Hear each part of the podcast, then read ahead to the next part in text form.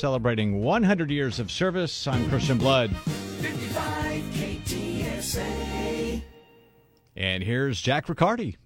All right. Well, welcome to KTSA. It's uh, very, it's great to hear you, and uh, it's great to be working with you. And welcome aboard, Jack. I'm just happy I didn't break anything that time. So, well, I, I you know, um, I probably shouldn't be telling you this on the air, but mm-hmm. uh, if you don't break anything, we'll never get anything new. So there's a strategy here. I get yeah, once in a while you're going to need to. But anyway, welcome Christian Blood, Thank part you. of our KTSA news team. Thank you. And good much. afternoon. We made it to Friday. I'm not sure what that means anymore. It used to back in the olden days, uh, you know, that was the end of the work week. But I don't know. Maybe could be the middle of your work week now, for all I know. Uh, you're probably having a better day today than President Joe Biden is. Uh, Joe Biden had another Ron Burgundy moment uh, this morning. He was uh, giving this, his uh, remarks about abortion. He's issued an executive order trying to counter the effects of the Dobbs decision from the Supreme Court. And while reading his speech off the White House teleprompter, he wound up reading the stage direction as well. Take a listen to this. It is noteworthy that the percentage of women who register to vote and cast a ballot is consistently higher than the percentage of the men who do so. End of quote. Repeat the line. Women are not without electoral and or political or, or maybe precise, not and or or political power. So I don't know. Maybe, maybe he was saying, "Let me repeat the line," but he didn't repeat it. I think the teleprompter was telling him he was supposed to, you know, read something twice in a row. They probably should just print it out twice in a row, or, you know, maybe we should have a president who can say this stuff.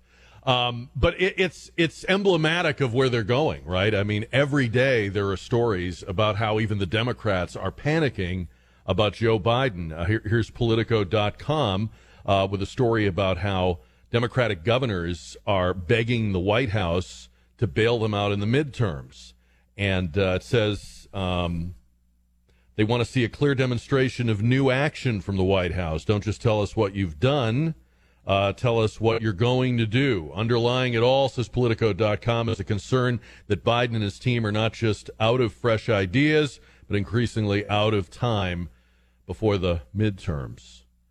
Joe Biden isn't out of fresh ideas. Joe Biden hasn't had a fresh idea, hasn't been a fresh idea since the 1970s. His entire agenda, which really isn't even his, is a rehash of the long time Santa Claus list that progressives have always had. It's perked around for decades and it's mishmashed up with things that progressives, young Democrats want. These are people that have no use for Joe Biden.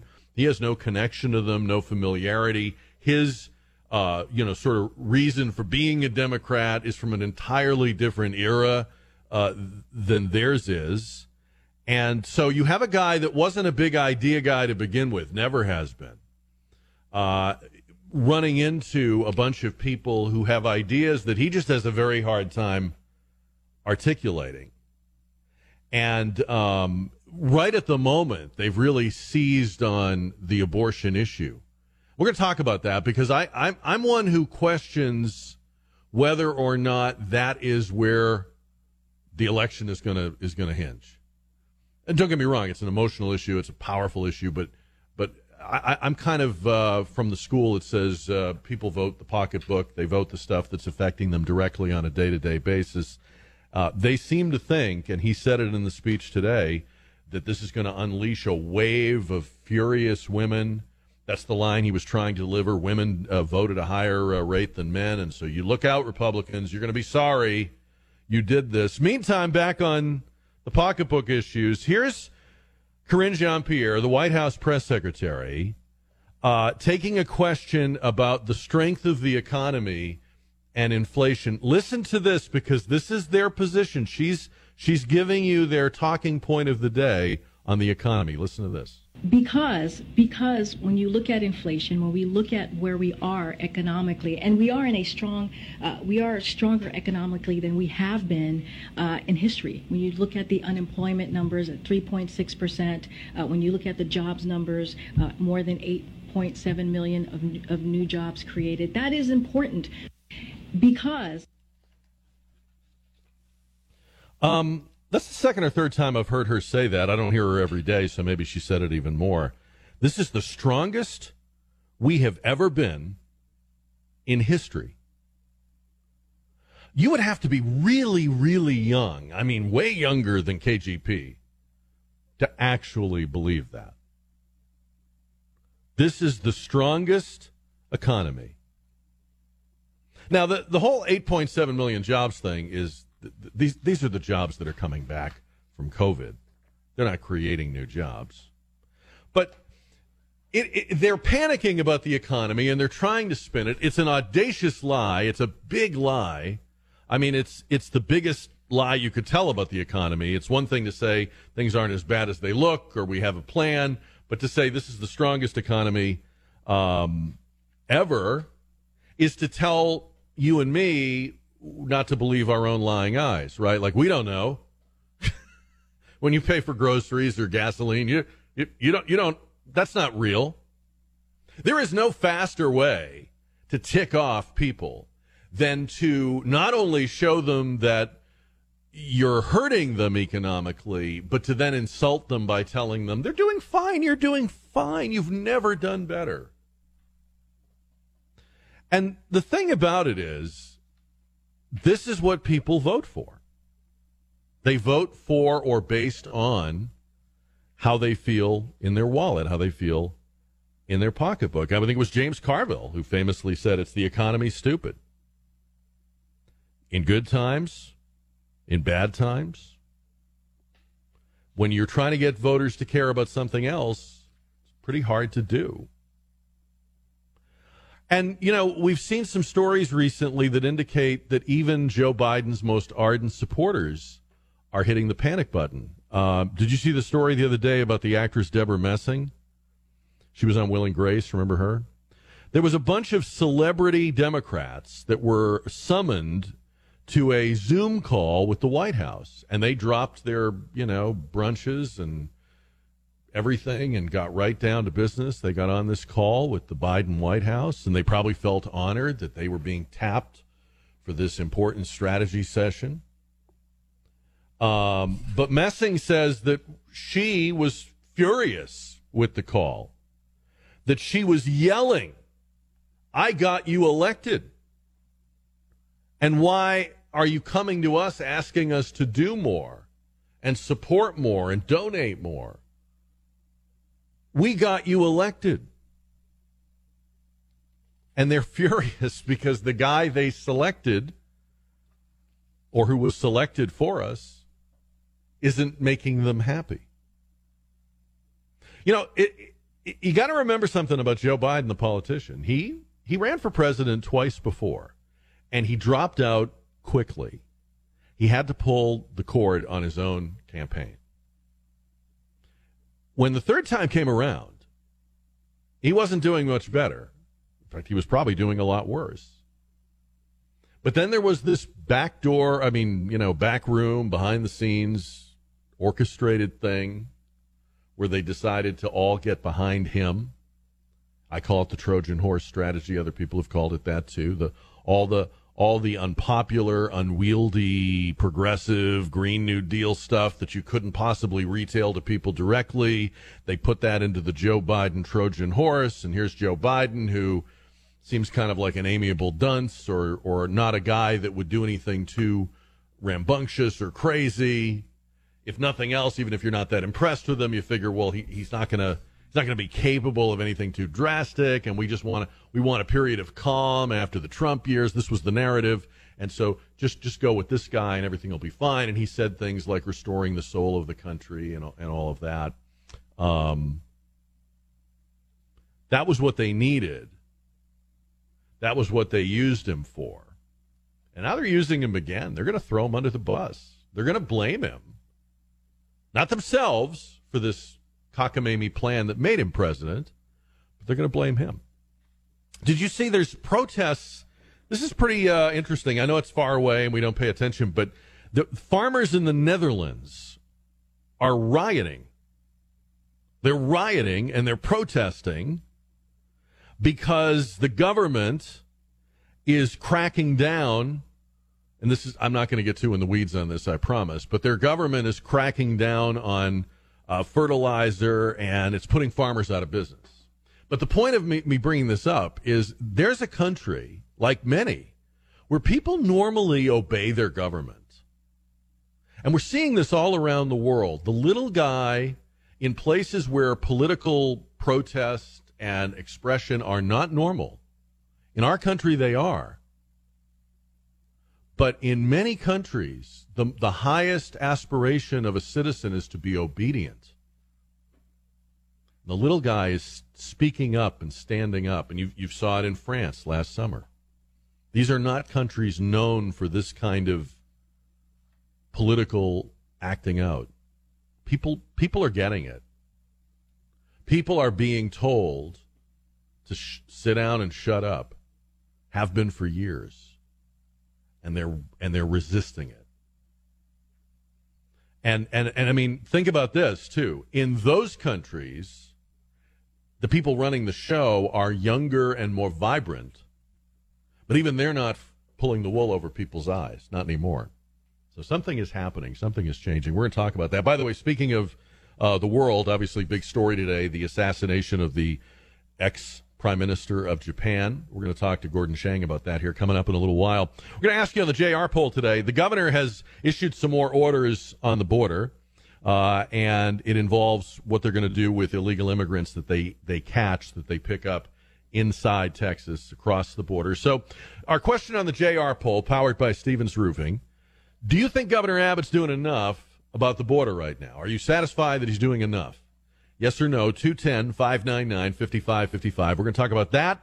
Gordon Chang going to join us. Many other things later on the dish as we kick off the weekend here on 550 and 1071 KTSA. Heading into the weekend on 550 and 1071 KTSA. Jack Riccardi, late afternoon show. Later on the dish. So they came out today and said that the uh, Border Patrol agents on horseback did not whip, did not use the whip on the uh, Haitian illegal immigrants in that incident near Del Rio. They're not going to press charges. Um, they did uh, use the term unnecessary force but remember, the president, the vice president, the secretary of Homeland Security, on down, leaders in Congress, spoke of horsewhipping, drew comparisons to lynch mobs. In other words, they talked about law enforcement officers who wear the uniform of the United States the way we talk about the Russian army in Ukraine. Our own leaders and here is the report, and here is the final finding no criminal charges, no prosecution. I, I won't even ask the question, it would be a waste of oxygen. Will the people that smeared them apologize? I, I know they won't. You know they won't. Where, where do people go to get their reputation back? Where do people go to get their their good name back? Now, the uh, governor today has ordered the National Guard to start arresting illegal immigrants and returning them to the border. This is how it's being reported. He gave an executive order. He did not declare an invasion. Remember, the sheriffs in Kinney and Uvalde County wanted, and Goliad County wanted an invasion declaration because that word is mentioned in the Constitution as something that would um, enable states to repel an invasion if they're not getting backed up by the federal government. So, anyway, he didn't use the word, but he escalated his efforts.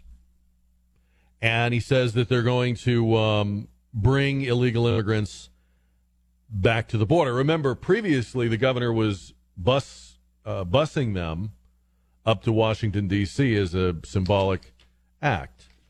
So I read this in a few different places, and if I'm reading it right, he's not saying we're returning them across the border.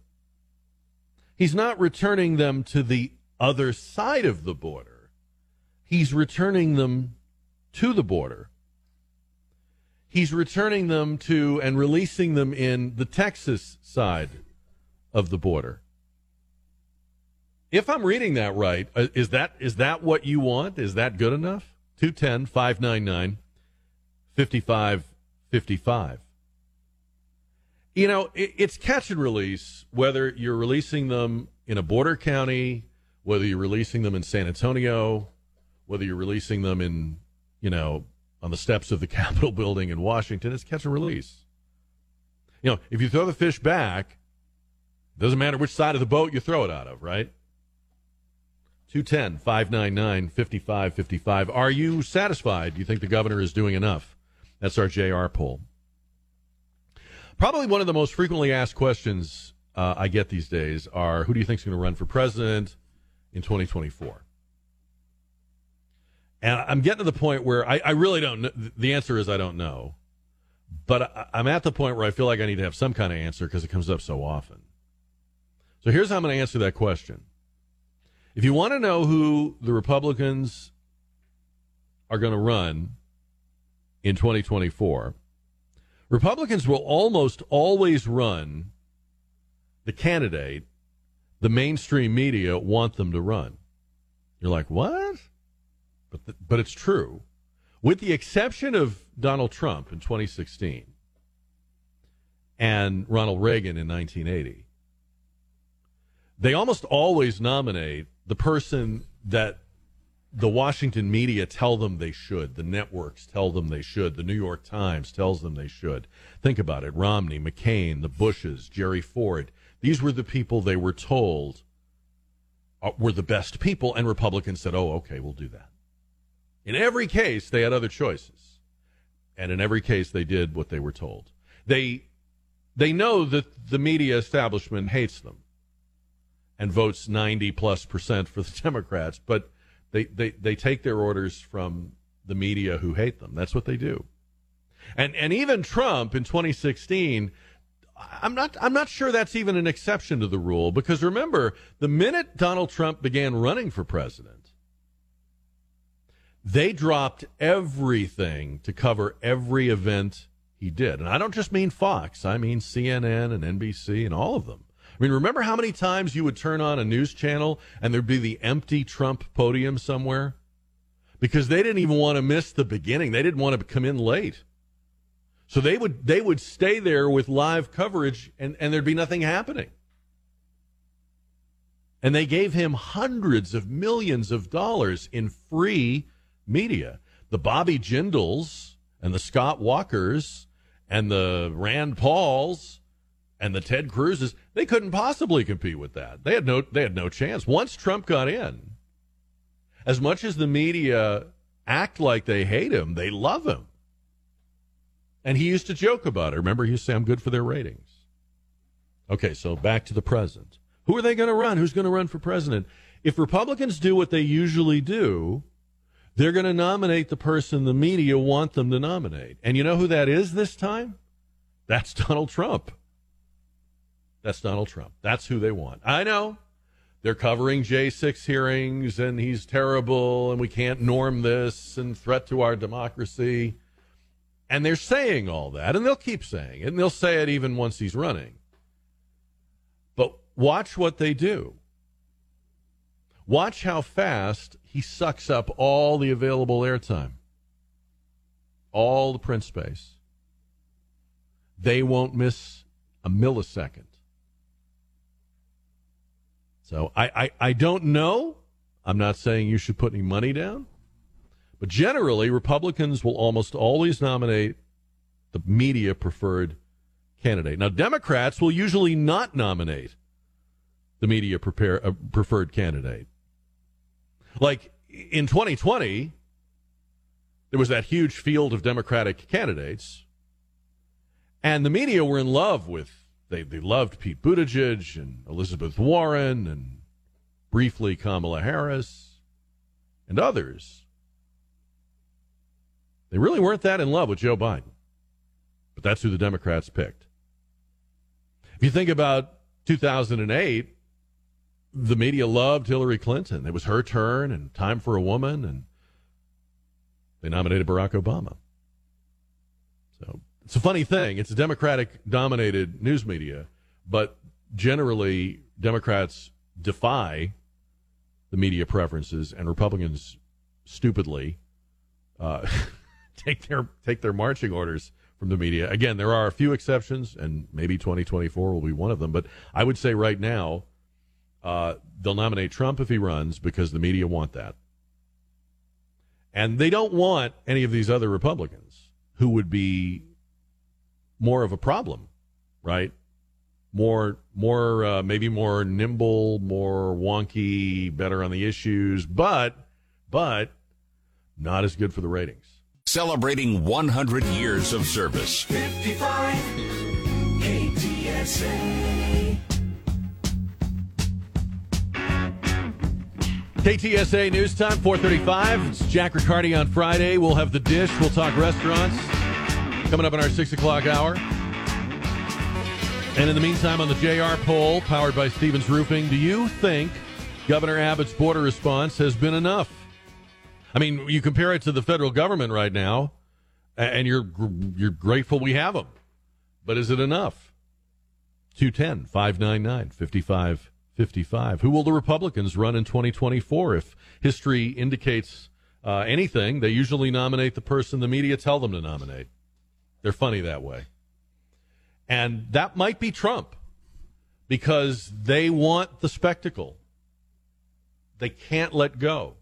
I mean, you know, Democrats do, right? They're still they're running against him, and he's not even on the ballot. They're propping, you know, cardboard cut-ups of him out, uh, cardboard cut-up cutouts of him, just so they can have him to run against. They don't want to run on their record. They don't want to run against their actual ballot opponents in the midterm. So it's all about him. Everything is about him. If it's a cloudy day, it's about him, right? And and the media like a good show. They like a spectacle. That's why they gravitated to him in, in 2020. That's why the, uh, excuse me, in 2016. That's why the other uh, Republican candidates who had, you know, serious candidacies. I mean, you had Perry and Jindal and Walker and Marco Rubio and Ted Cruz, all these people. But they, they, there was no, there was no way to, to compete and the media would be waiting for a Trump rally to begin and not covering a campaign event by one of the other Republican candidates. I have the feeling that if he's in the in the mix, that's what they're going to do this time. They're going to want that again. And Lord knows right now if you look at their ratings, they need it. So the guy that they say is the greatest danger to the republic is also the only guy that can save their ratings. It's funny how that works. 210 599 5555 as we talk about the uh, Abbott border response as well. And we bring in now uh, author and commentator Gordon Chang, who you can follow on Twitter at Gordon G. Chang. We talk about the assassination, the shocking assassination of former Japanese Prime Minister Shinzo Abe. And Gordon Chang, welcome back. It's good to have you with us this afternoon. Shinzo Abe, in a parliamentary system, where where governments change over more frequently. Um, had what I think nine total years as prime minister. So that's almost like you know in, in, a parliamentary system that's almost like dog years. That's an incredible amount of longevity in the tumult of Japanese politics, right? Well, certainly. His first term, 2006 2007, was a one year uh, prime ministership. But the second term is what people focus on. Um, that was 2012 to 2020. Mm-hmm. Now, before that second term, there were revolving door Japanese prime ministers. After Abe resigned, um, we've had two years and two Japanese prime mm. ministers. So we're going back to that old um, a new prime minister a year routine. Um, what Abe was able to do was to provide stability in Japanese politics, and he was doing that at the time of his death because he was the leader of the biggest faction in the governing Liberal Democratic Party. So he was providing um, some sort of sanity in the Japanese system. What did he mean to his country, and what did he mean to this country? Well, to the United States, he reoriented Japan um, toward uh, Washington, away from China. He um, wanted a bigger Japanese military. He wanted uh, support of Taiwan. Uh, he wanted to move away from the pacifist constitution, Article 9, that prevents Japan from using force to settle international disputes. In other words, if, if um, the Japanese were to adhere to their American drafted constitution, they couldn't even defend themselves if China invaded. Um, so Abe wanted to move away from what was obviously something that was unworkable. to Japan, he was a dominant political figure. Even those people who didn't like his policies, and there were a fair number of Japanese who didn't, they liked him as a person, um, and that was gave that gave him his strength, and that's why he had such longevity during his second term as prime minister. And um, you, you mentioned that he was a a leader of a major wing of his political party. Uh, He was he was giving a political speech or a campaign speech. What was he in the midst of, of trying to do at the time that he was shot? Well, he was giving a speech to a LDP candidate, and on Sunday there will be nationwide elections for the upper house of the Diet. These are um, important. Um, the LDP wants to cement its hold, um, and um, that's what uh, Shinzo Abe was doing. He was going around supporting LDP candidates. Um, and you know the um, the a lot of the media coverage here, uh, Gordon, has been about the fairly strict gun laws that uh, Japan has. What, what does it say to you that this assassin apparently homemade the weapon that he used to shoot Shinzo Abe? Um, if I can borrow a line from the NRA, it's uh, people kill people. It's not Yeah. guns that kill people. Now, um, obviously, there's a lot of complications uh, regarding that statement, but there's a truth in that, and that is that if someone wants to kill somebody else, they will find a way. Um, they'll either do it with a gun, and if they can't get a gun, they'll make a gun, or they'll find something else. But the real issue is uh, people. Now, Japan has what people say are the strictest gun control rules on earth, and and yet we saw this horrible event today. Follow him on Twitter at Gordon G. Chang. Gordon Chang with us on our KTSA Connecticut Quality Water Softeners Newsmaker line on KTSA. Gordon, thank you today. We appreciate it. Thank you so much, Jack. I appreciate it. 442 on 550 and 1071 KTSA. We are just getting word now. This has just come down. Breaking news that uh, Elon Musk has sent a letter to Twitter terminating the merger agreement. He is ending the process uh, about buying Twitter.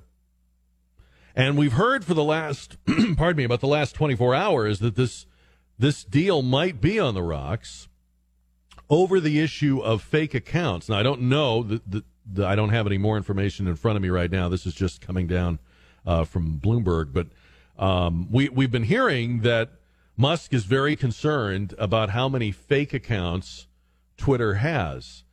Remember, you, you, when you're buying any company, you're buying its assets. In the case of Twitter, its assets are its accounts. And um, if when I heard, uh, I forget who said it, but when I heard some some executive, somebody at Twitter, come out and say, as an attempt to reassure about fake accounts, the line was, "Well, Twitter removes um, a million fake um, accounts uh, every week." I thought that was a little bit like a restaurant telling you how many cockroaches it kills every day. Like, if a restaurant, in an attempt to get you to come in and eat there, said, here's how many cockroaches we kill per day or per week, would that make you want to go there? Probably not, right? It's kind of gross. Well, if if Twitter has that many fake accounts that it's, you know, having to kill them by the millions, then you would rightly wonder, well, what, what exactly am I buying? But there's another theory about Elon Musk and Twitter that is interesting, and I'll just share this. I, I can't prove it. I don't know if it's true or not. And again, we're just getting breaking news here that uh, Elon Musk has sent a letter to Twitter terminating the uh, purchase agreement, thus ending, at least for now, the the plan to acquire the company and, and make those shareholders very rich because they were going to be getting well above market price. Anyway, the theory is that Elon Musk has really never been serious about buying Twitter, but he used this whole process to expose them. And think about it. Through the whole process, he has publicly bashed and publicly critiqued Twitter as a business and as a business model. And by the way, part of the negotiations and the documents that were being signed involved agreements not to when you when you're in the process of buying a publicly traded company you sign documents that say you will not disparage the company you will not reveal things that you may have learned or that they've shown you that would be disparaging and so Twitter could go to the SEC and get uh, huge fines levied on Elon Musk because he has uh, said the things he said. Well, he doesn't care. He's got the money, right? I mean, these fines won't won't put a dent in his wealth. Is it possible, therefore, knowing that he's going to be fined, knowing that the rules of the game are you don't say any disparaging things, has that maybe been the point? Hey, I'm going to get in there. I'm going to get under the hood. I'm going to get a look at these accounts. I'm going to get a look at this content moderation. I'm going to talk publicly about it. I'm one of the most followed, listened to people in the world. So everything I tell people about Twitter is going to reach a lot of ears. And I'm going to know things that I wouldn't be in a position to know if I wasn't their suitor, right? Is it possible this whole thing was never really about becoming the proprietor?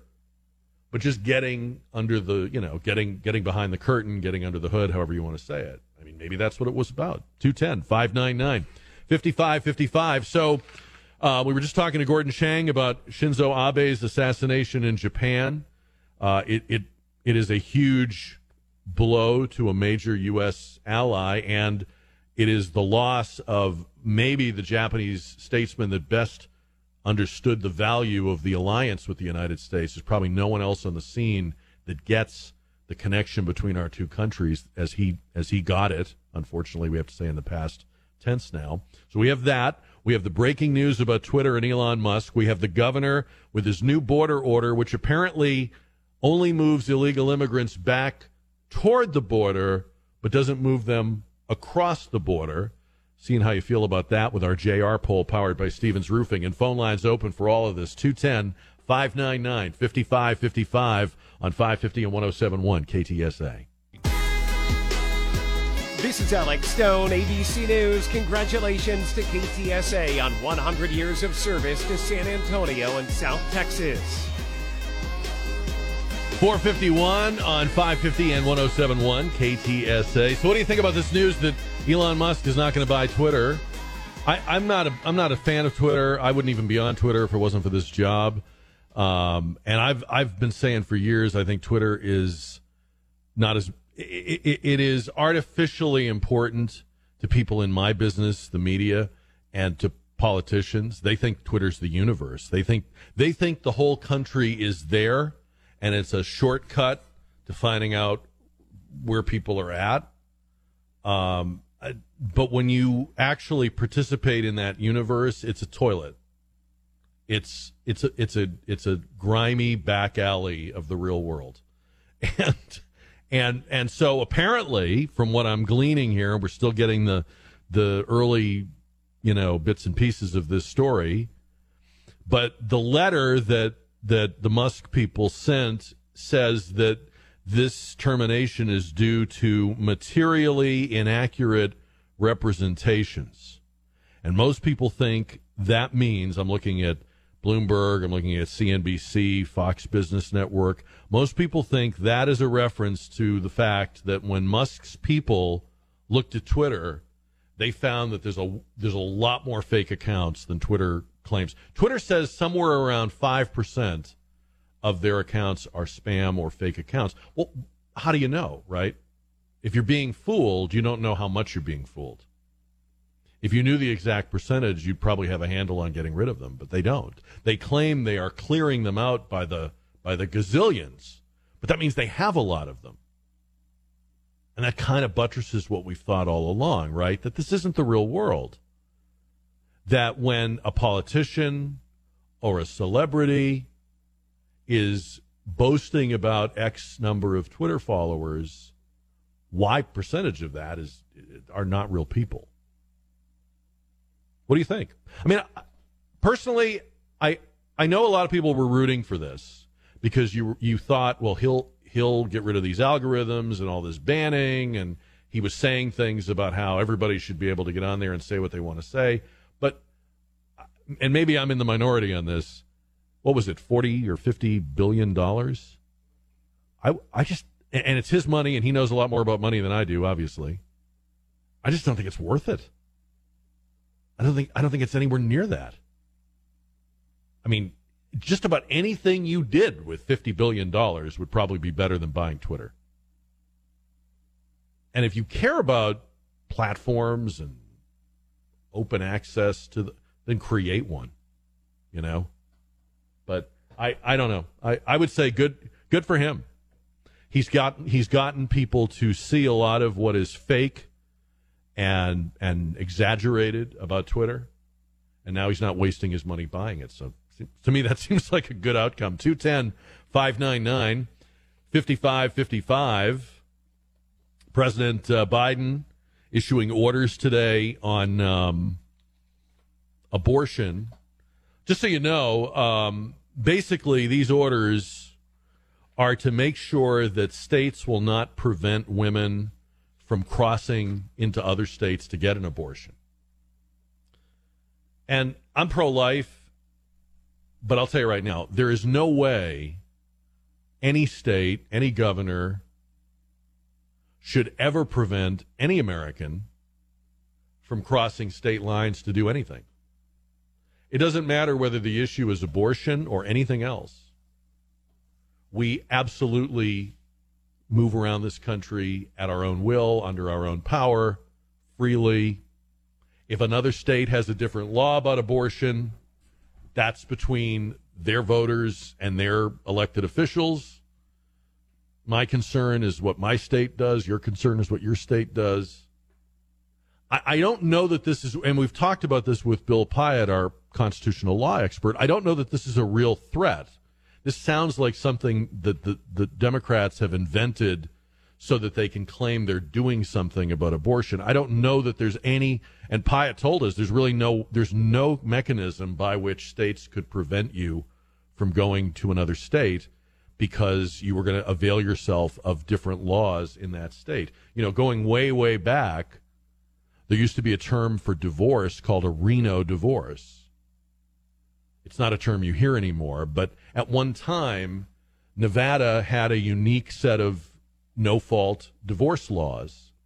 And you could obtain a divorce in Nevada by simply establishing residence for, I forget how many weeks it was. It was a very short amount of time. So you would go there, you would rent a, an apartment or a room or whatever, you would establish that period of residency, and then they would allow you a divorce with no fault, meaning that a long time ago, the only way judges granted divorces were when you, you could prove that you needed one. Today, we have what's called no fault divorce. And divorce is now basically a rote procedure. So people get divorces for any and every reason. And whatever you think of that, my point is at no time did other states prevent people from going to Nevada, nor should they. So this is not an abortion issue. This is a government needs to stay out of people's business issue.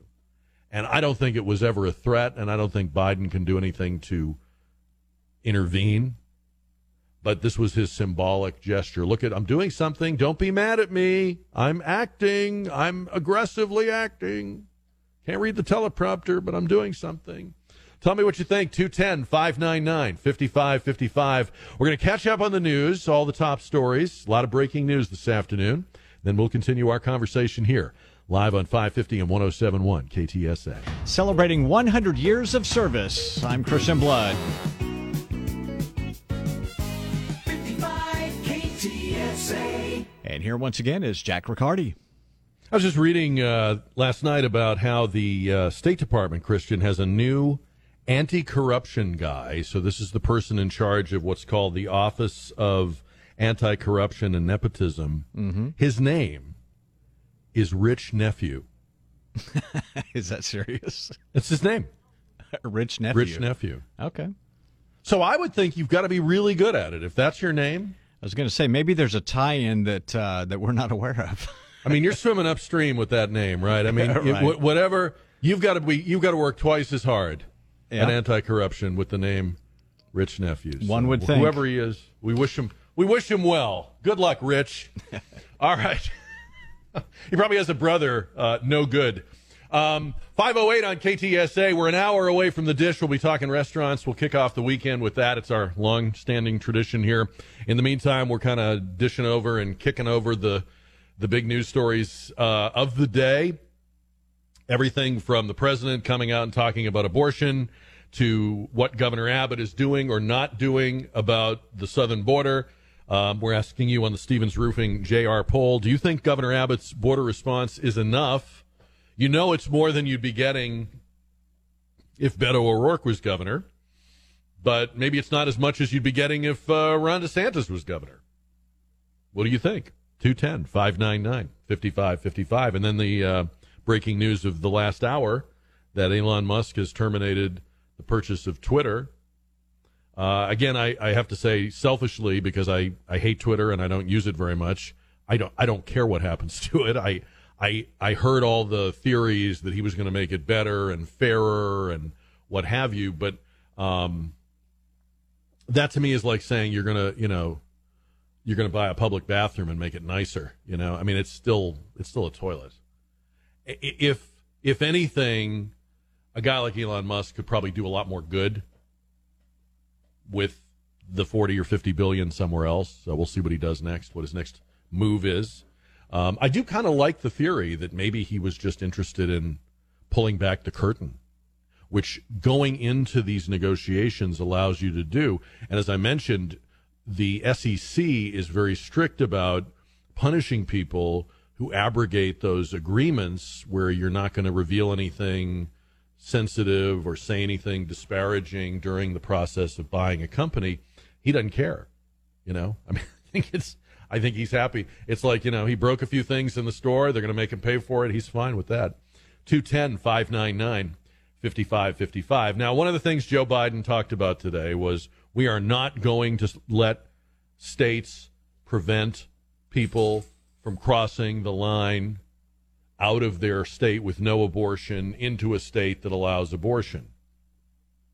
What do you think about that? 210 599 5555. Can you even imagine what authority a state would have to do that? Can you uh, imagine the enforcement mechanism? What's the, what and what is the federal government's response? I mean, is the federal government going to operate a transportation system?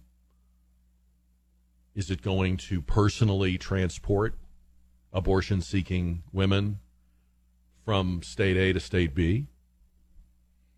I think this is a lot of just a lot of hot air. He's getting a lot of pressure and a lot of anger from his base, from women, from Democratic office holders, from celebrities. He's got Debra Messing angry at him. He's already lost Grace. Now he might lose Will. So he's trying to, you know, grasp for straws and come up with some. Well, look what I'm doing. What are you really doing?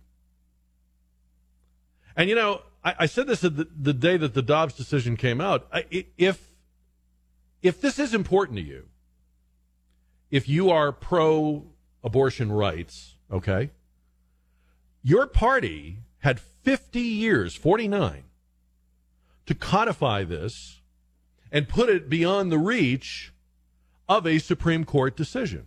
They didn't do it. They didn't have a plan.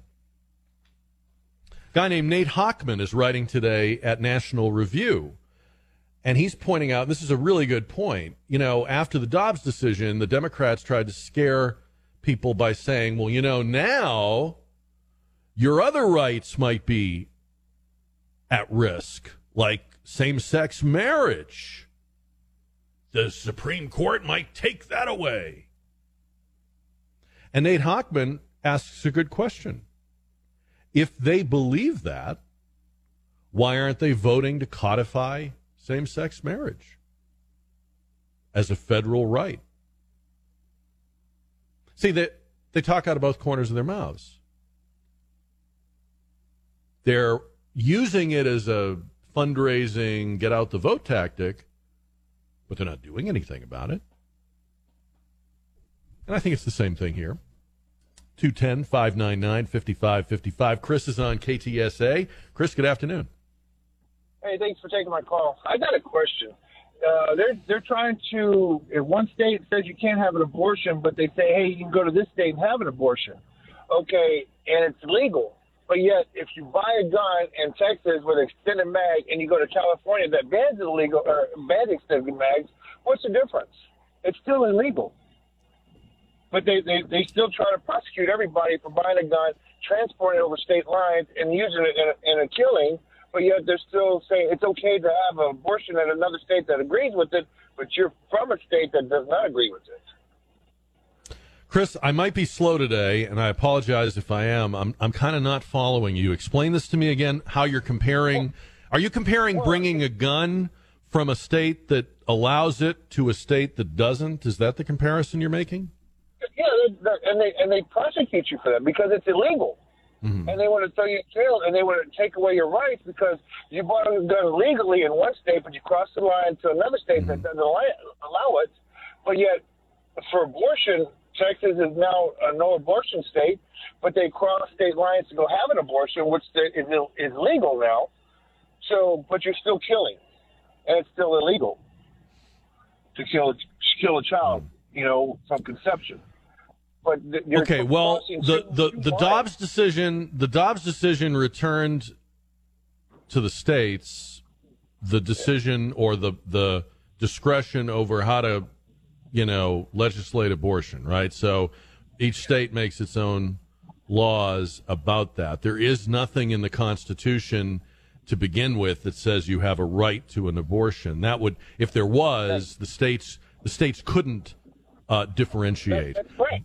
But on it's not a guns, but on guns, let me just finish my. I'll, I'll come back to you, Chris, but, but let me just answer the question. So on guns, there is an actual specific right to bear arms.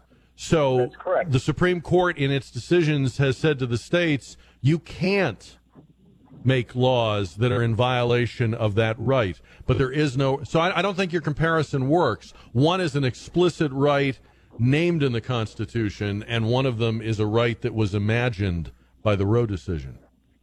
Well, that is that's yeah, that's correct.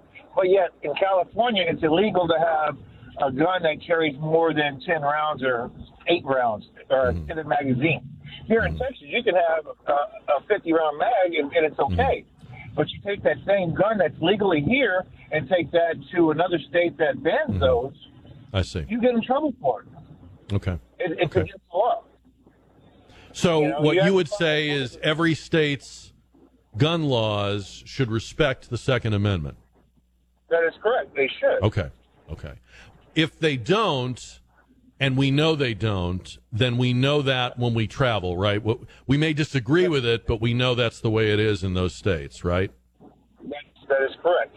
Okay. And that's what's going to happen with abortion. You're going to have to accept the fact that you have something to say about how your state legislates it, but you're not going to be able to control what Massachusetts or California do about it because you're not a voter in those in those states. Chris, good good point. Now that I get it, I'm sorry I was a little slow. We'll get to more of these coming up. Grab a line 210 599 5555 and an update on KTSA time saver traffic. San Antonio's news, traffic, and weather station. News Talk 550 KTSA and FM 1071. 520 on 550 and 1071 KTSA, San Antonio's news talk station. Jack Riccardi. A lot of breaking news today.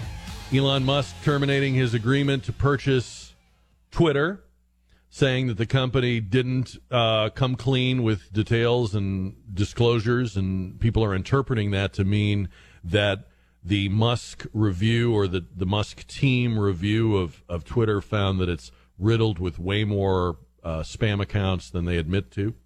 We have the uh, killing of the former Japanese prime minister and a strong U.S. ally, Shinzo Abe. He was gunned down by a middle aged man while giving a campaign speech in the street, and he was killed with a homemade gun. Have you seen the pictures of the thing? It's it's primeval looking. I mean, it's duct tape and it, it's crazy. Take a look, Google it, and um, some of the strictest gun laws in the world. And here is a determined, fanatical assassin changing history with a homemade gun. It kind of makes its own point, doesn't it? But obviously, a great loss to our friends in Japan, and, and really a great loss to the United States. I mean, we're a Pacific power, and he had a, a great grasp of that. Shinzo Abe did. And then talking about the governor and the border and whether you think he's doing enough. He gave another executive order today. It it says that illegal immigrants should be returned to the border, but if I'm reading it right, it doesn't say across. So are you just making it a problem for a different set of communities and counties? 210 599 5555. So all of that on the table. And Albert is on the radio on KTSA. Albert, good afternoon. Good afternoon. How are you doing today, sir? Good, thanks. How are you? I'm doing well. So, uh, if we can touch back onto the uh, abortion topic that you're talking about. Yeah. Uh, it, it's first off, I'm not pro-abortion. I actually think it's a horrific thing. Uh, but on that same token, I've had a lot of conversations with people who are on the opposite side, which is great because that doesn't happen too often. So I think that's pretty lucky that I'm able to do that.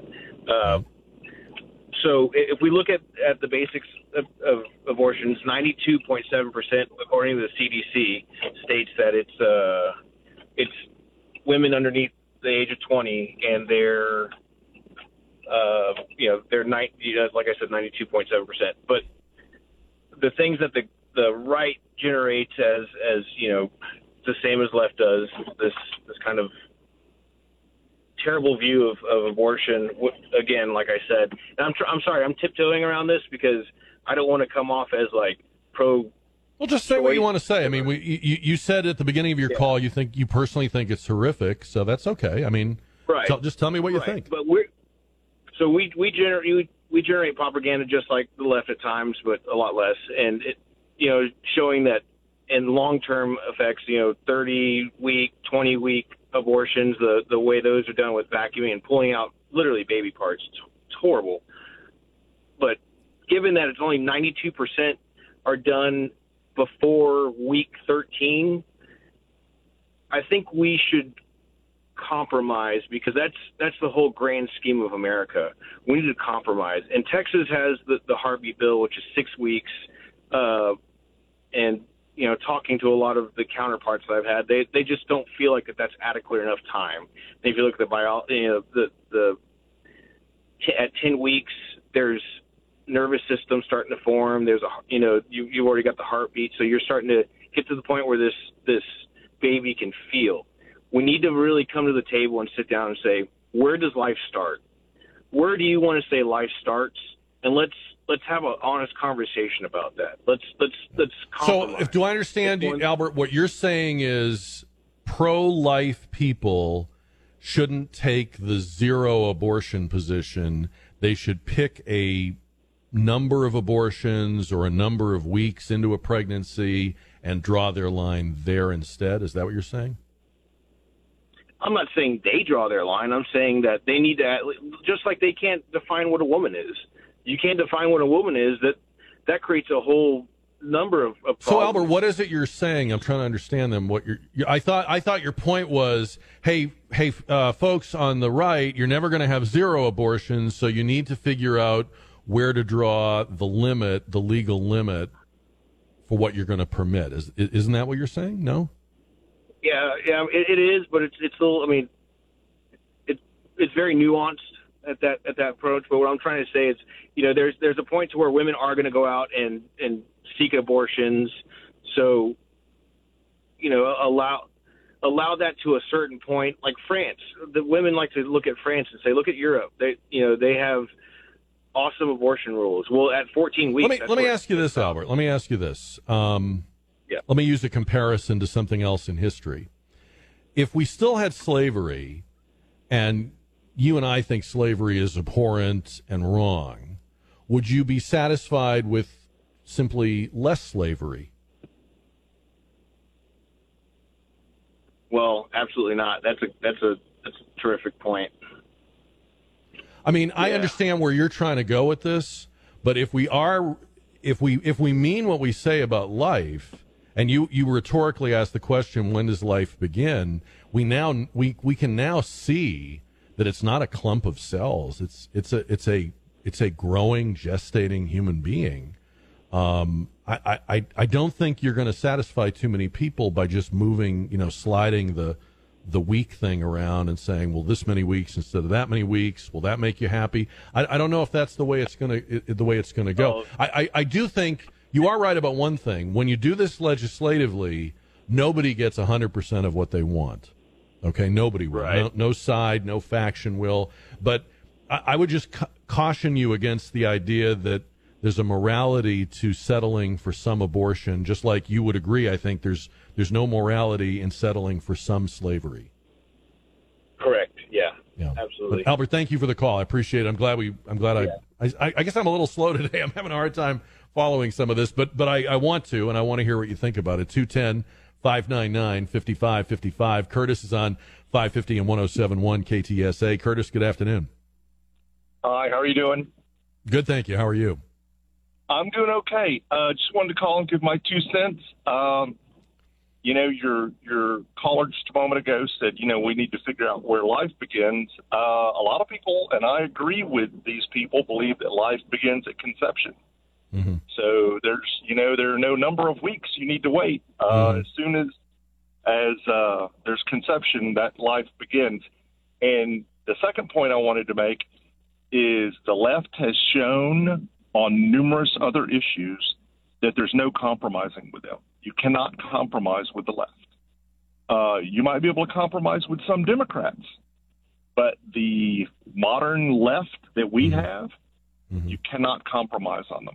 Uh, they've, they've shown that with uh, with uh, gun control. They've shown that with you know on the abortion um, issue. Uh, as a matter of fact, right now, even with Roe versus Wade being overturned, abortion is not illegal in this country. It's illegal in certain states, but it's not illegal in, in this entire country. That the way that panned out, you know, was you could look at it as sort of a compromise. And Let, me tell you what I think is going on with the with the left, Curtis. I, I, I, I think they are truly they have they have so little experience losing battles in the culture war that they cannot grasp that this has happened to them. Whereas conservatives, going back to Roe v. Wade and even before, we've we've always known we had an uphill battle. We've always known we had to win people's uh, hearts and minds over. the The pro life movement is is really more a movement to persuade people not to kill their babies than to um, change the laws. But unfortunately, they the left has never been dealt a, a setback like this. They weren't ready for it. Their own politicians are complaining to Biden, "Why didn't you have a plan? You knew this. You, you, not only did you know this was on the court's docket, but you had the leak of the Alito opinion two or three months early. You, you guys had no plan. You have no plan for anything else." And that's their fault. That's on them. And I, I, I think you make some good points, but I think they really don't know how, they so seldom get a setback on a cultural issue that they literally don't know how to process it. Um, and and you know we're all guilty sometimes when we think we know how something's going to go, and it doesn't go that way. We're all we we can all lose our ish over it. That that happens. But but you th- you think about, for example, the the unhinged reaction to the 2016 election what I predict will be the unhinged reaction to the 2022 midterm results. When you talk about um, 49 years to legislatively act on Roe v. Wade, they never did it. They always said they would, but they never did. Uh, and they don't have a plan. And, and, and the president rushes out these last minute cobbled together uh, orders today, which really don't do very much. This this is something they're not prepared for. And on the other hand, people who are conservative, people who are pro life, um, this is exactly the kind of of uh, I'd say work we're used to doing. Celebrating 100 years of service. 55 KTSA.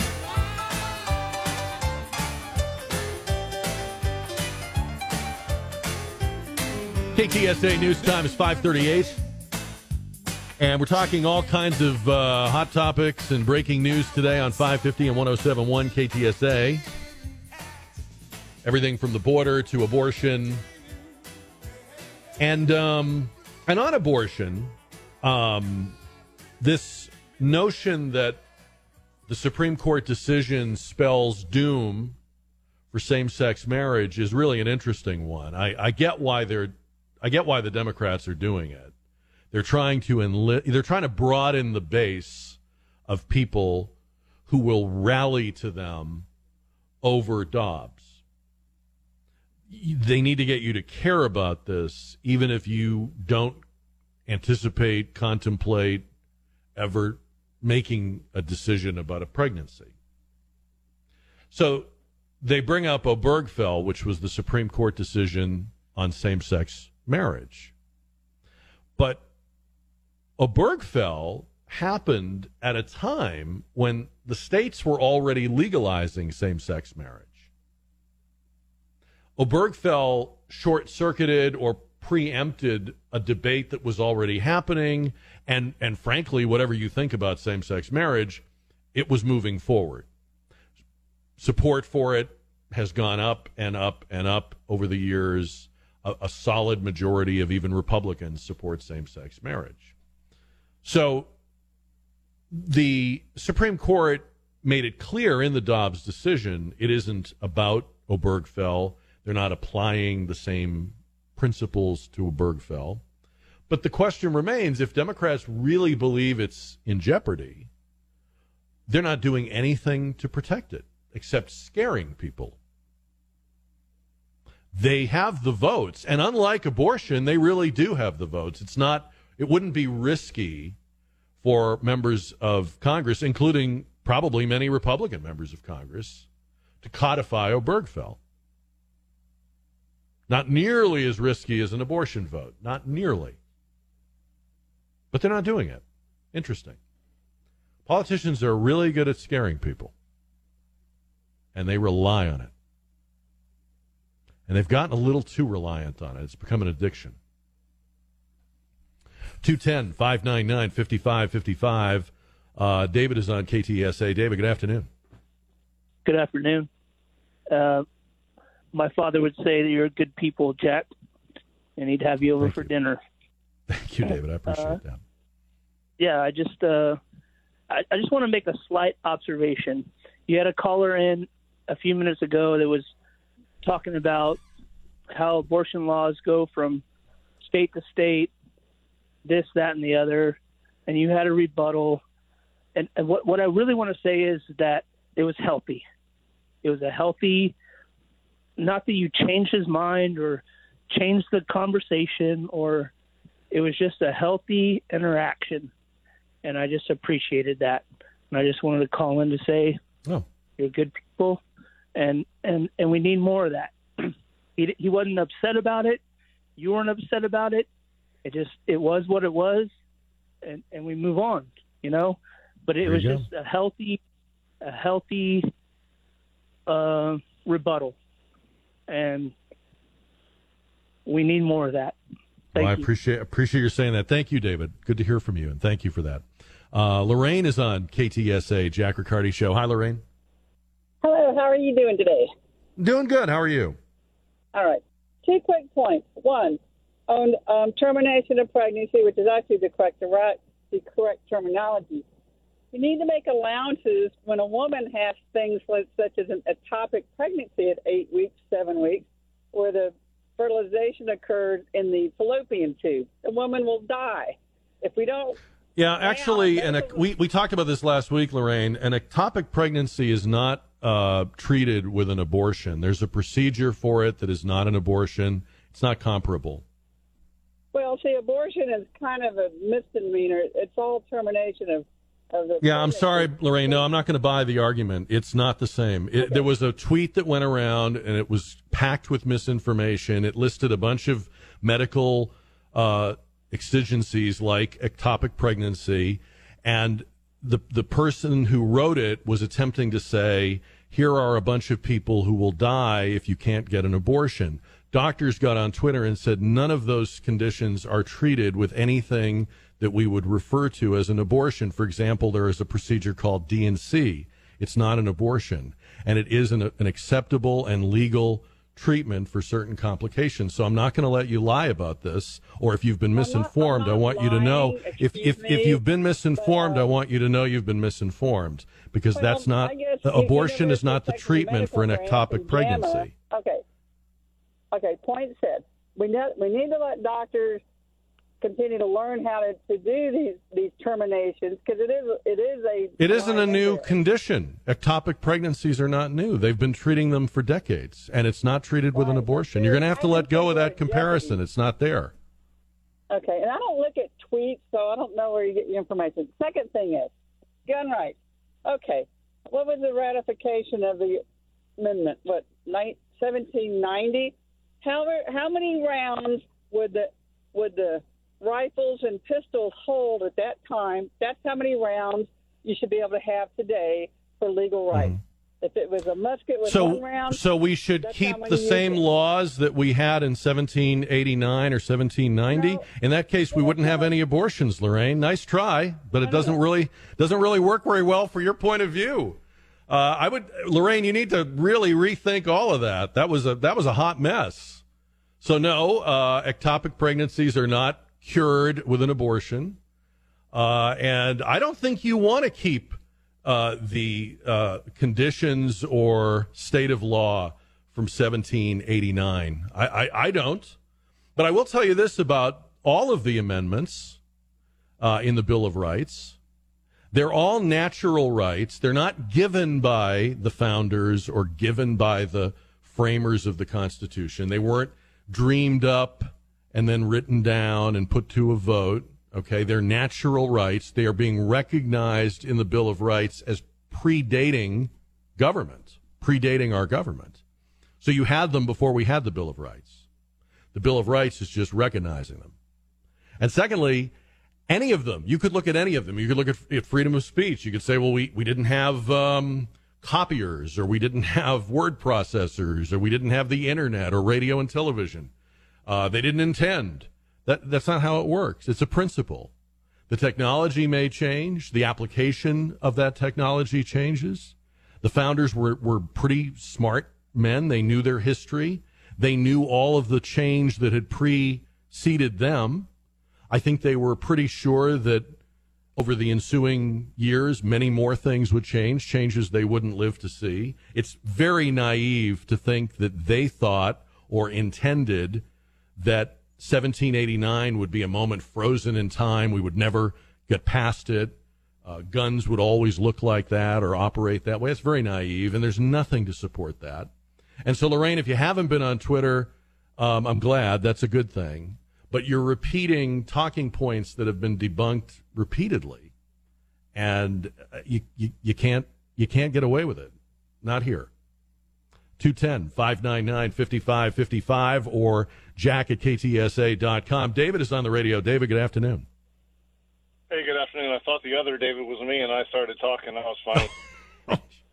This time it's really you. Yeah, uh, yep. Hey, uh, I want to make a couple of points. Uh, for one, thank you for having me on on the radio.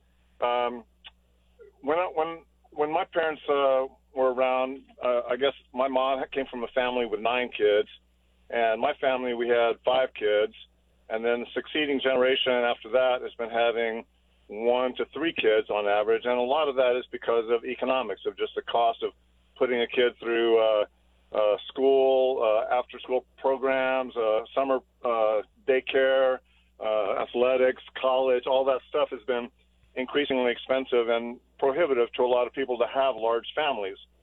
So uh, you made an excellent point, which I heartily agree with, in um, your uh, natural laws that predate the Constitution and predate um government. And and where I'm leading with that is that for thousands of years prior to the United States being a country, women have sought out abortions when they when they felt that they needed one, either using uh, shaman or women medicine uh, men with uh, with herb uh, products or things like that. But that, in my mind, fits under the category of a natural right. Now, in modern day society. Well, uh, all right, David. If if that was a natural right because other civilizations have done it, then why isn't slavery, the holding of slaves, a natural right? uh, because it's wrong, and so so we we have a difference. So you can declare that slavery is wrong, but you can also declare on your own that terminating a baby in the womb is right because it's been done in the past. Based, that's based on a, that's based on a personal religious belief. Yeah. No, it's not. The, the the the principle of not killing a baby in the womb is protecting an innocent life, a, a vulnerable life that doesn't have any agency, is how the law puts it. And and that's that's not that you you do have people that reference or buttress that argument with their religious beliefs, but you wouldn't say, for example, that murder is against the law because of the Ten Commandments, would you? Um, I'm not gonna I'm not gonna go there. Uh, Okay, well, you've already gone there. I, I find the argument that we've had abortions for thousands of years, and therefore we should recognize them or allow them now. I don't, I don't, I don't get your reasoning. You won't, you won't accept slavery, which we also had for I- thousands of years across Well, many different civilizations. Right. You used slavery with one of the last callers to kind of get him to shut up or agree with you on your point. No, Uh, I wasn't trying to get him to shut up or agree with me, but I'm trying to expose the fallacy of what you're saying. Okay. Or am I going to get a chance to talk more? You've been talking. All right. So there are, uh, uh, like you said, that abortion's not illegal in the country, and it's not. However, now individual states have the ability to make it completely illegal, even in the situation of rape or incest. And there are uh, states that are going that direction. And I believe, my own personal belief, is that a woman uh, should not be forced to have a baby in those circumstances. And also, I personally believe that the science isn't there to prove that a soul is in a clump of cells and an embryo that is at a certain stage. Now, whether we all agree How would science determine or- a soul? If you're going to use the term soul, where's the science going to come in on that? Well, Soul is not really a science term, is it? Um, it, well, souls are a fact, I believe. You know, like there's a, an entity that is So you keep stating body. things that are facts because you say they are, but you have no basis for that. That's just your and opinion. versa, and vice versa. Let me ask you. Let me ask you this, David. Let me ask you this because I respect. I respect your premise that you want to make sure abortions are available under certain circumstances, right? Okay, thank you. Why is it not okay for you to go to your state legislature now and make that case and plead that case and support candidates who agree with you and oppose candidates who don't? Why are you so against that notion as opposed to nine justices in 1973 making a ruling that has to be imposed or apply to every American in every state? Wh- wh- Why wouldn't it be better to have 50 state discussions and debates like the one we're having right now?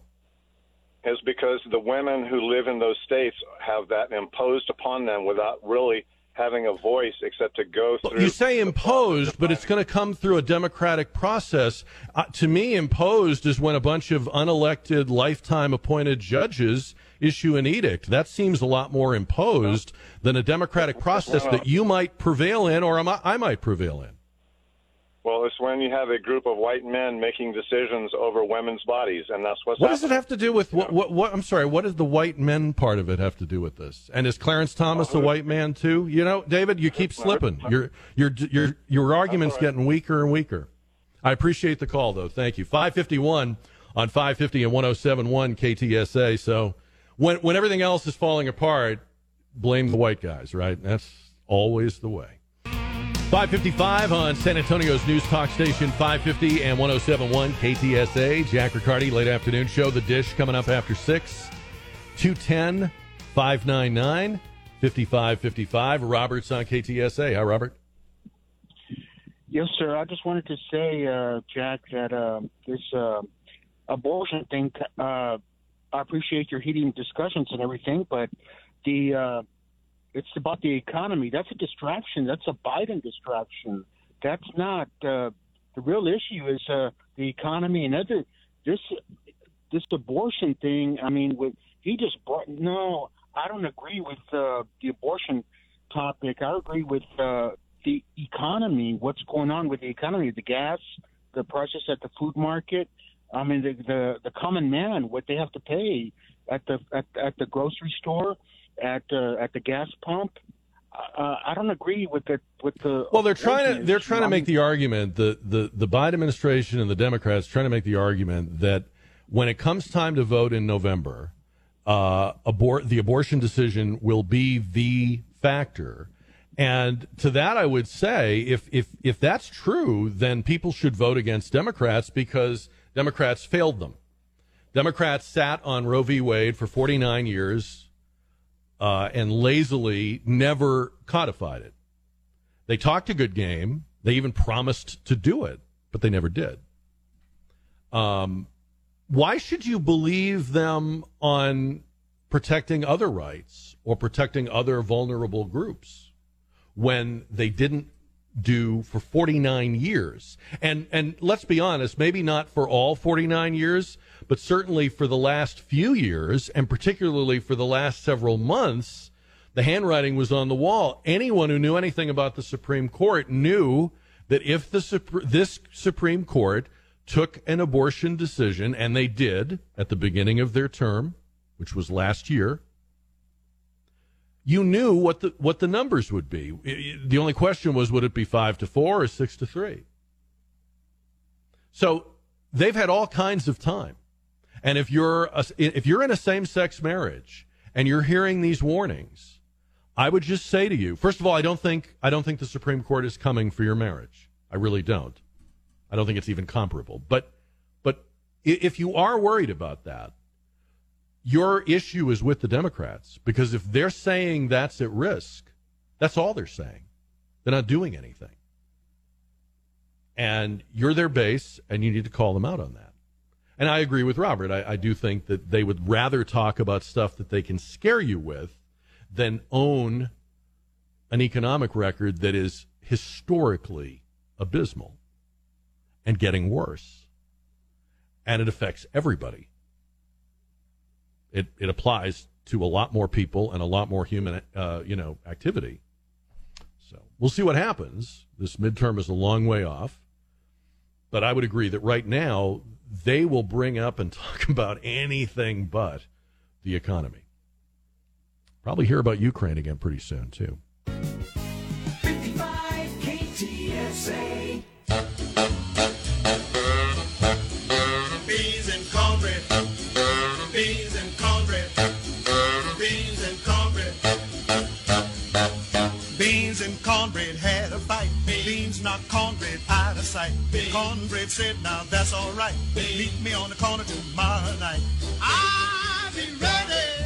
I'll be ready. 605 on KTSA. If the uh, week feels like it went by quickly, uh, and it definitely feels like it went by quickly, I guess we, I guess we do have to remember that it was a short week for some people. So I don't want to take any of the fun out of it, but you know, just saying. Anyway, we get to the end of the week. We get to the last hour of the last show of the week, and we call this hour the dish, and it's about restaurants and it's you. You're the star. It's all about your calls at 210 599 5555. Uh, What we're talking about are any and all restaurants, any kind of restaurant, anywhere in or around San Antonio and South Texas, so anywhere you could drive to. We're talking about uh, chain restaurants, mom and pop, hole in the wall, every price, every cuisine, new places, old established places. And your call is to praise or zing your most recent restaurant experience. So if you've been out to lunch today or dinner last night or had drive through or you had DoorDash or whatever it is, I want to hear about the food, the price, the service. What do you recommend to us if we go there? Why should we stay away if you had a bad experience? Praise or zing any restaurant right now at 210 599 5555. I always tell people you're going to talk about it like you would talk to a friend or a coworker about a place. Hey, you got to try this. This is really good. Make sure you get such and such when you go there. And the phone lines are open for that right now 210 599 5555 on the dish. We're talking restaurants. Um, along the way, we'll scrape up the remaining votes on today's Stevens Roofing JR poll question, and we'll have the results on that right before 7 o'clock tonight. The um, see the story about Brad Pitt this week. it's kind of a weird story. I, I I'd never heard of this before. Um, Brad Pitt, the actor, says in the GQ interview that he suffers from prosopagnosia, and that is an inability to remember faces. It's sometimes called face blindness. Brad Pitt says people hate me for not remembering them. And uh, he says that his condition was diagnosed because he was afraid he was losing his memory. But it's very specific. People that have this, their memory is fine. They can remember other things just fine. But they do not recall or cannot recognize even familiar faces, even partners and family members if they have prosopagnosia. I wonder if that's why he left Jennifer Aniston. Just didn't, just didn't know who she was.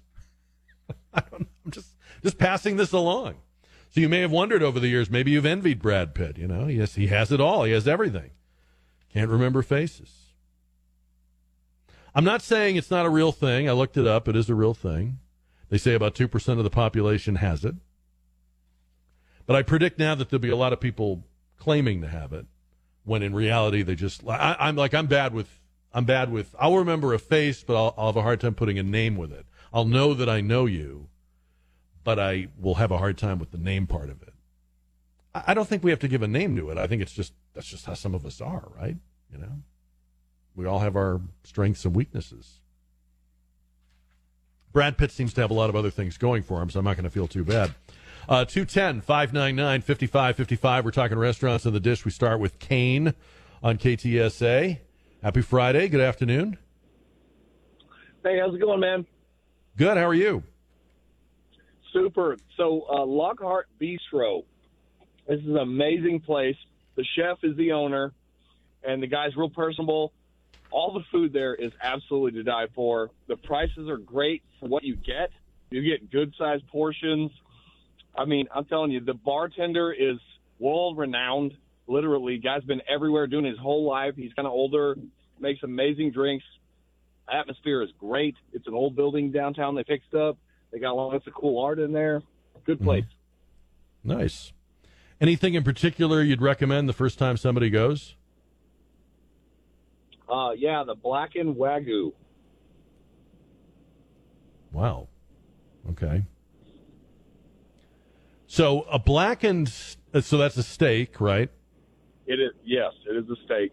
So black does blackened mean well done, or just like seared on the outside, or No, it's the type of seasoning they use. It comes with uh, home style grits, which are out of this world. I never had grits like this, and um, and some seasoned vegetables that are also. I mean, I'm telling you, this guy really knows how to cook. He is one of a kind. This is the kind of place where, I mean, for two people with some drinks, you can easily go spend 150. Um, but in in any other type of area, like you go to Austin or San Antonio, get this kind of food, you're going to spend two, three hundred dollars easy.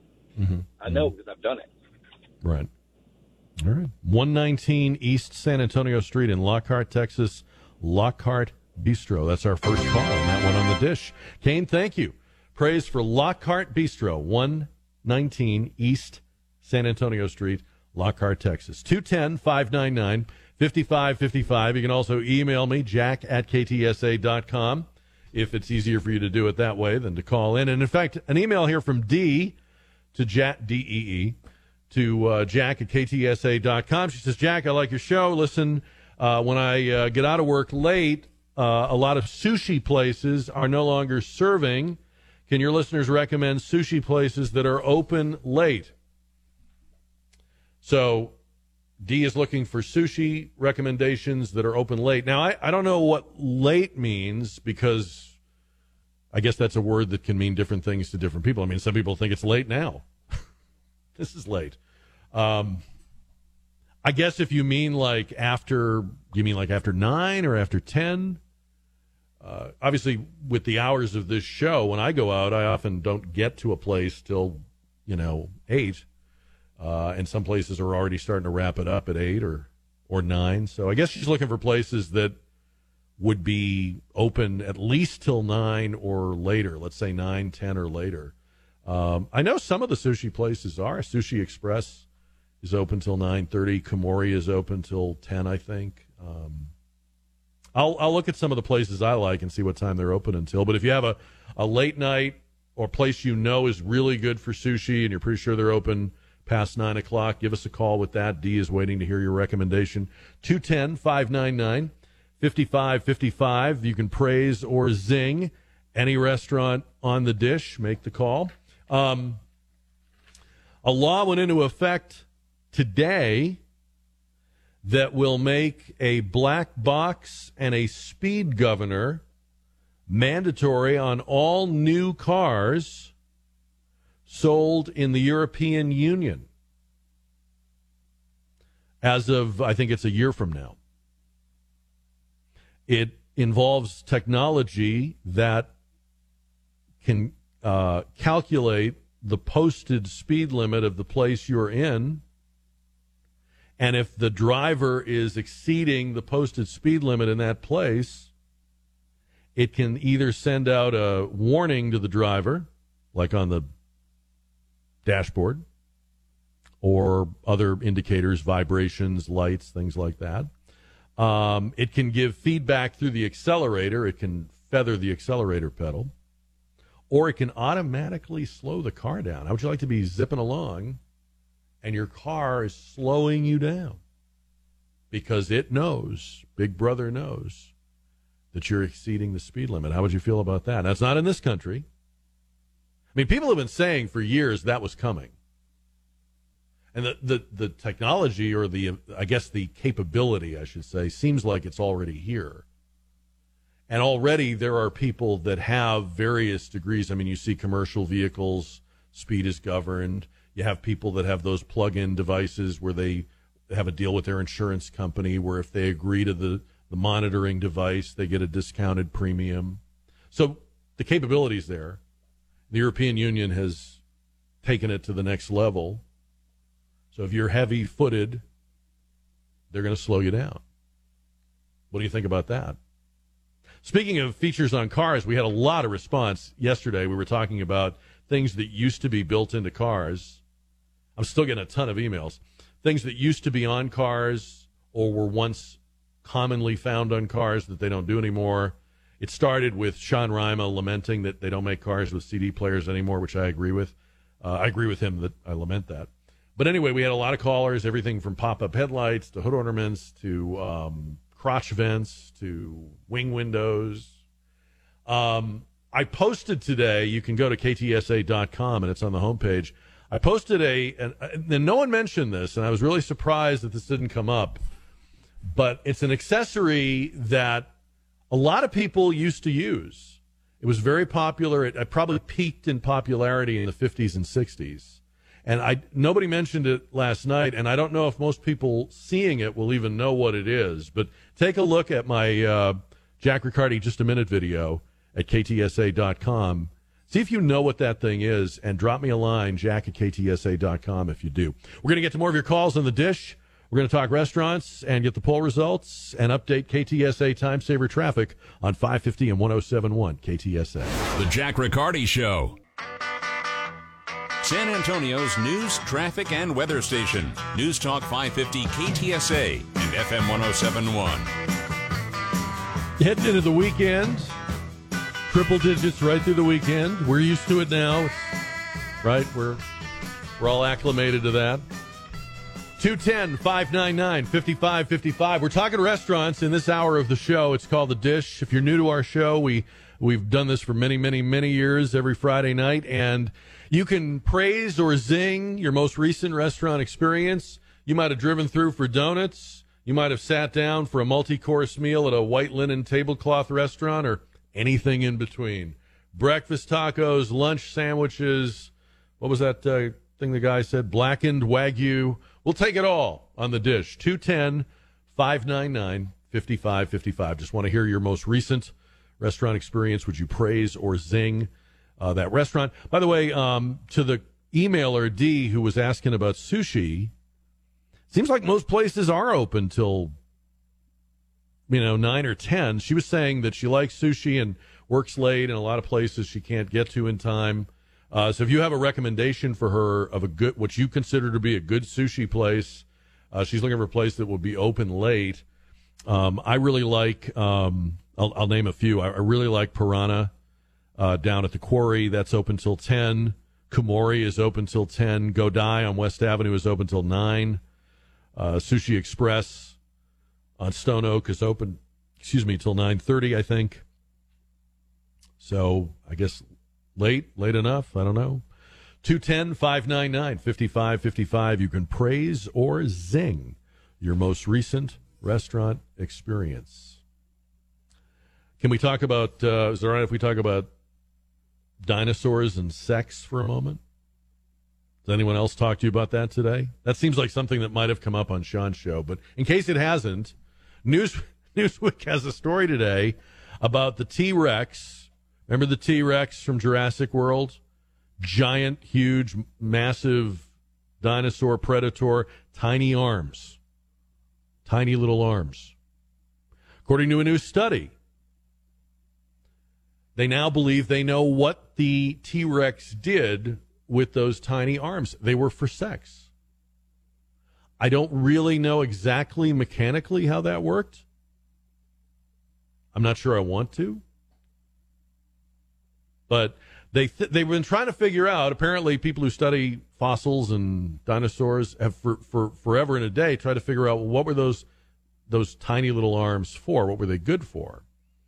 And uh, they now think that the new theory is that they were used to hold the sex partner during reproductive behavior.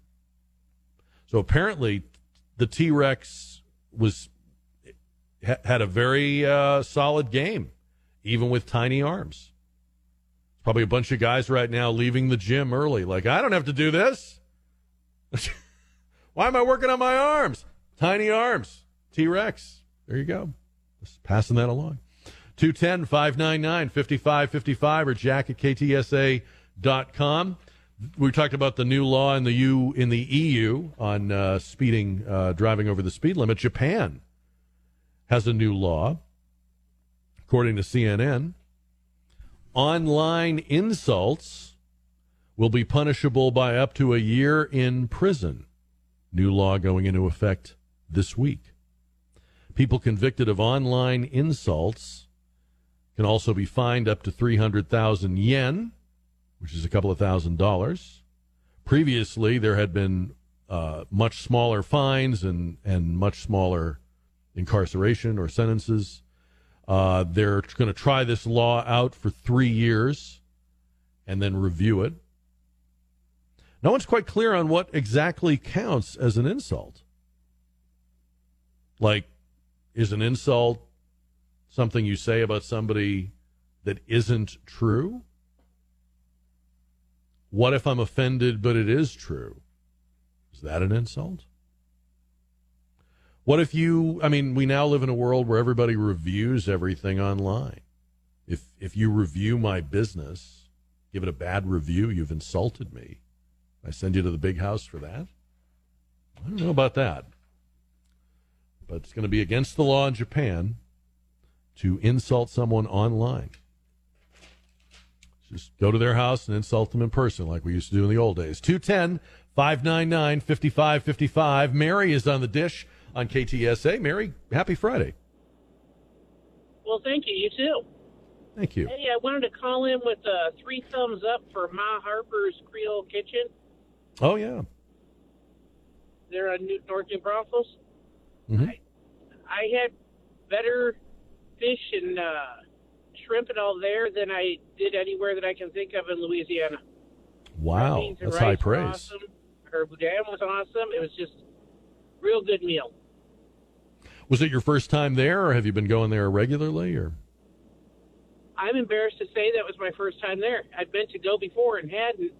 Mhm. Uh, they have they're still on their COVID hours, so they're only open. I think she said Friday, Saturday, Sunday from like noon to five. But if you can get in there in that time frame, outstanding food. yeah, And if Ma Harper's there that day, you'll you'll get a a dinner and a show because she's a talker. it was a it was a great experience. Yes, he is. So, of all the things you had, what was what was the thing people definitely need to get the first time they go? What do you? What's a must-have? Uh, if they like a little bit of spice, the boudin. If they're not into spice, but then into, into just perfectly cooked fish, I'd get the fish. Fried fish. Very good. Well, Mary, I'm glad you called. Thank you. Praise for Ma Harper's Creole Kitchen. It's 1816 North New Braunfels Avenue, 1816 North New Braunfels Avenue. Ma Harper's Creole Kitchen. We've been uh, getting calls on the dish for years about Ma Harper's, and uh, all praise. Uh, the last one was actually two years ago, almost to the day. Uh, and it was praised for the pork chops and the red beans and rice. A little bit of a different direction with that one this time. Uh, the boudin and the fried fish.